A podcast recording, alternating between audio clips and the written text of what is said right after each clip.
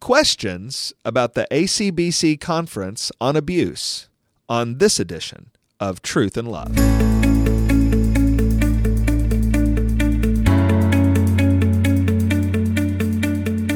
I'm Heath Lambert, and you're listening to Truth in Love, a podcast of the Association of Certified Biblical Counselors, where we seek to provide biblical solutions for the problems that people face. This week on the podcast, we are doing what we promised to do last week when we made an announcement about moving our annual conference, and that is to take your questions about that move and about our conference on abuse that's going to happen in Fort Worth this year. So we have received many of your questions, and we want to tackle some of those on the podcast this week. As we do that, I want to give you a little bit of good news and make an announcement that our operations director, Sean Perron, who would ordinarily be helping me on the podcast this week and who would be posing the questions to me that you've sent in, he is not here because we are thrilled that he and his wife Jenny welcomed the birth of their firstborn son just this week. And so he is out of pocket at the hospital with his wife and his baby, and all of us us at ACBC are thrilled for the Perron family. So, even as we're thrilled for them, I'm going to be uh, tackling your questions just by myself uh, this week and trying to interact with you as best I can. As we evaluated the questions that we received from you, uh, I want to break it down into a couple of categories. And the first uh, set of categories has to do with just moving the conference in general. Let me just explain for those of you who are not aware that over a year ago, we made an agreement with Southwestern Seminary that they would host our annual conference on biblical counseling. One of the defining characteristics of the ACBC annual conference on biblical counseling is that we move around each year from location to location. We spread it out over different parts of the country and in different kinds of institutions. And we decided that our 2018 annual conference would be held at Southwestern Seminary. And we decided, actually, as a separate decision from that, that it would be focusing on the theme of abuse. How do biblical counselors need to use the scriptures to respond wisely and with care to people who've been victims of abuse? When we made that decision in the spring of 2017, it was impossible for us to know that over the last few months, in 2018, Southwestern Seminary and its now former president would be involved in the level of controversy that it has been involved in about the very subject of our conference. And what became clear over the last couple of weeks is that it was just going to be impossible for ACBC to have a biblical counseling conference on abuse at the location that has had so much controversy about that very subject and that we needed to move it. And so we are really thankful that some dear friends of ours at Countryside Bible Church, also in the Fort Worth area, when we reached out to them, they were very, very eager to help us relocate the conference and very, very eager to work with us logistically. And they were very, very eager to do it on very short notice. And so we are thankful that the ACBC annual conference, which is entitled Light in the Darkness Biblical Counseling and Abuse, is going to be held in Fort Worth at Countryside Bible Church instead of the campus of Southwestern Seminary. The reason for that decision is because we want to have a consistent message that at ACBC for any biblical counselor that is certified with us, we want to stand up for the care and protection of women or anyone who's been a victim of abuse. And we don't want to dilute that message by saying the right thing in the wrong place. And it just became clear it was going to be too confusing for us to give the message we want to give to the people we want to hear it at the place we'd originally been scheduled to have it. Now, making that decision raises some questions. And one of the questions that we have been asked is why did you take so long to make the decision? Um, and my response to that question is actually, I don't think we took a long time at all. Uh, we announced our decision to relocate the conference. Uh, early last week on Tuesday after Memorial Day, and that was less than a week after the Southwestern Seminary trustees had made their decision at the time to remove their president from office and make him the president emeritus. Now, we needed to wait it was right for ACBC to wait to see what the Board of Trustees would do our relationship uh, at ACBC was with the institution of Southwestern and not with their president. So it was right for us to see what the trustees would do. When the trustees made a decision uh, that we felt like would be confusing for the people that we want to come to our conference, um, we very quickly sprung into action. But it takes some time to uh, make the necessary arrangements, to make all the logistical changes, to make all the contacts, to find a location location that is going to be willing to have a couple thousand biblical counselors from all over the world come to their location on short notice. And so I actually uh, think we moved pretty quickly. And in fact, I would want to say thank you to all the staff members at ACBC and all the staff at Countryside Bible Church who worked to pull this off on such short notice. One of the reasons I think that's a question is because we live in a social media, Twitter, Facebook world where if there's not an instantaneous response, then there's not a response.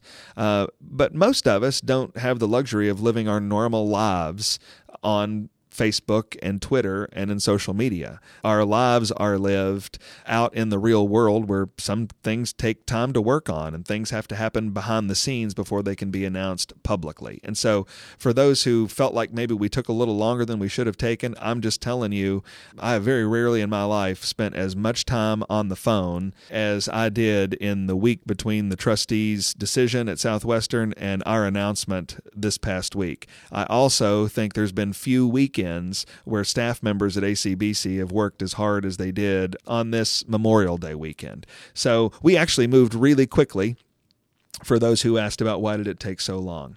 Other questions about moving the conference had to do with uh, wouldn't it be better to have the conference at Southwestern and still give the same message but at a place that needed to hear it? Quite frankly, that is an option that we considered and that we considered very, very carefully. At the end of the day, we decided to move the conference, though, for a number of reasons, but one of the most significant reasons is ACBC is an independent ministry from the institution that had decided to host us. And we decided we could not have our ministry and the decisions we need to be making tied to the decisions of another ministry and the decisions that they need to be making, particularly when those two sets of independent decisions might cause confusion for weak people that we most want to minister to. And so we made the decision that we have to uh, make a very clear separation uh, in order that our ministry and our message can stand on its own so that people we want to listen to us aren't confused. Some people have asked, are we now going to move the conference back? If you're not aware, the most recent information late on uh, Wednesday evening, May the 30th, Southwestern Seminary announced that their former president was now going to be terminated completely and was not going to remain as the pastor emeritus or have any benefits. And so the question came, are we going to move it back? Uh, and the answer to that question is no, we're not going to move it back uh, because we did end our relationship with them. I formally communicated that to the leadership at Southwestern. And the reason we made that decision, as I said a moment ago, is because we needed our ministry and the decisions we need to be making uh, separate from the decisions that uh, Southwestern is making. And so part of that is. Um, we're now uh, in a different relationship with a different ministry altogether to host our conference, and we are uh, we're not looking back at this point. Perhaps the most substantial question that came over the last several days had to do with questions about divorce. And do biblical counselors support divorce as a response to domestic violence, as a response to uh, abuse? And I want to talk about that and say I, I want to be really, really careful uh, about how we answer this question.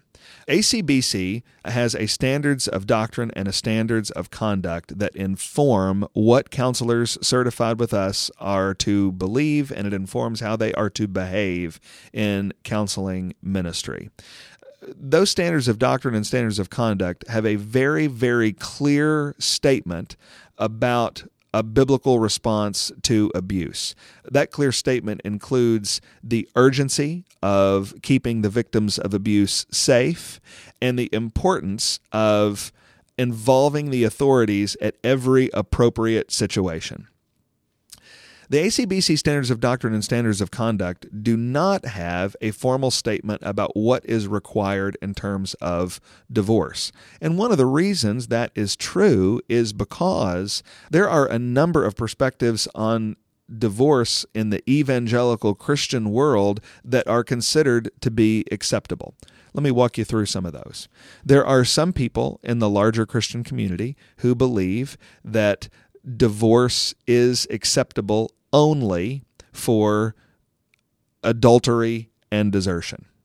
There are other Christians who believe that divorce is acceptable for adultery, desertion, and they include physical and sexual abuse under the banner of a kind of desertion.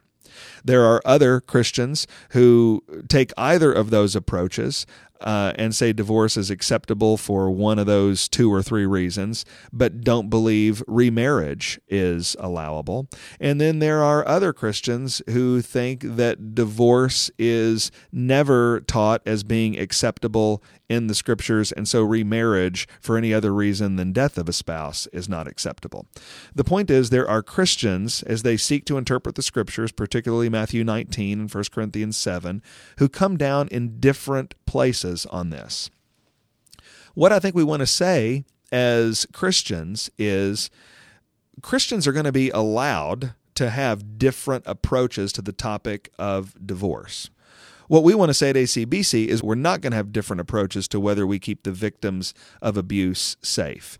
Here's the important point I want to make I would not want to say to someone who has a different understanding of Matthew 19 and of 1 Corinthians 7 than somebody else does, that they are therefore not in favor of keeping victims of abuse safe. As a matter of fact, you can have one view of divorce and still be committed to keeping the victims of abuse safe. So I actually want to make an appeal that we not confuse the issue here. That where the dividing line is on this issue is who is willing to fight tooth and nail to keep victims safe. The issue is not what is your position on divorce. We can have people agree to disagree on what constitutes biblical grounds for divorce, but still agree that we need to keep victims safe. And so I want to focus on that issue and not be distracted by different perspectives on abuse. Perhaps you have more questions that weren't answered, but we are out of time on the podcast this week. Uh, if you haven't learned anything else about ACBC over the last couple of weeks, I hope you hear loud and clear that our message is we want to protect weak people from harm. That is our commitment as an organization because it is codified in our guiding documents as an organization, and that is codified in our guiding documents as an organization because it is written in Scripture. We stand with God and we stand with God's Word for our protection of weak people. There is a lot more to say about how that all works out in practice. And so I want to be sure you know that you are invited to attend our annual conference, Light in the Darkness Biblical Counseling and Abuse, in Fort Worth, Texas, at Countryside Bible Church on October 1st to 3rd. You're listening to Truth in Love, a podcast of ACBC. If you'd like more information about our annual conference, more information about how Christians can respond to abuse, or more information about the ministry of ACBC in general, then you can visit us at biblicalcounseling.com.